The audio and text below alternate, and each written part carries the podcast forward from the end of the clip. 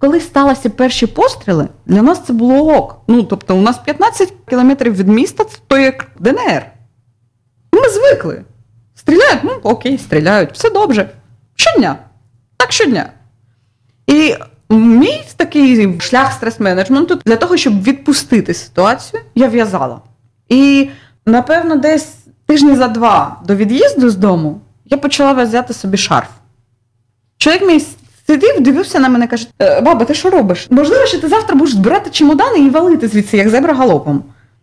Що ти робиш? Я кажу, це мене заспокоює. Підійдеш ближче, я штрикну тебе спицею.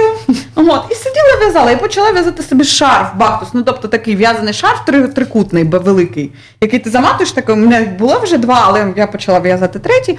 І я е, залишила, я залишила його десь, я зв'язала процентів 30. Для мене я, це важливо, тобто я повернусь додому, і я буду продовжувати в'язати свій шарф. І я буду спокійна, бо я в'яжу.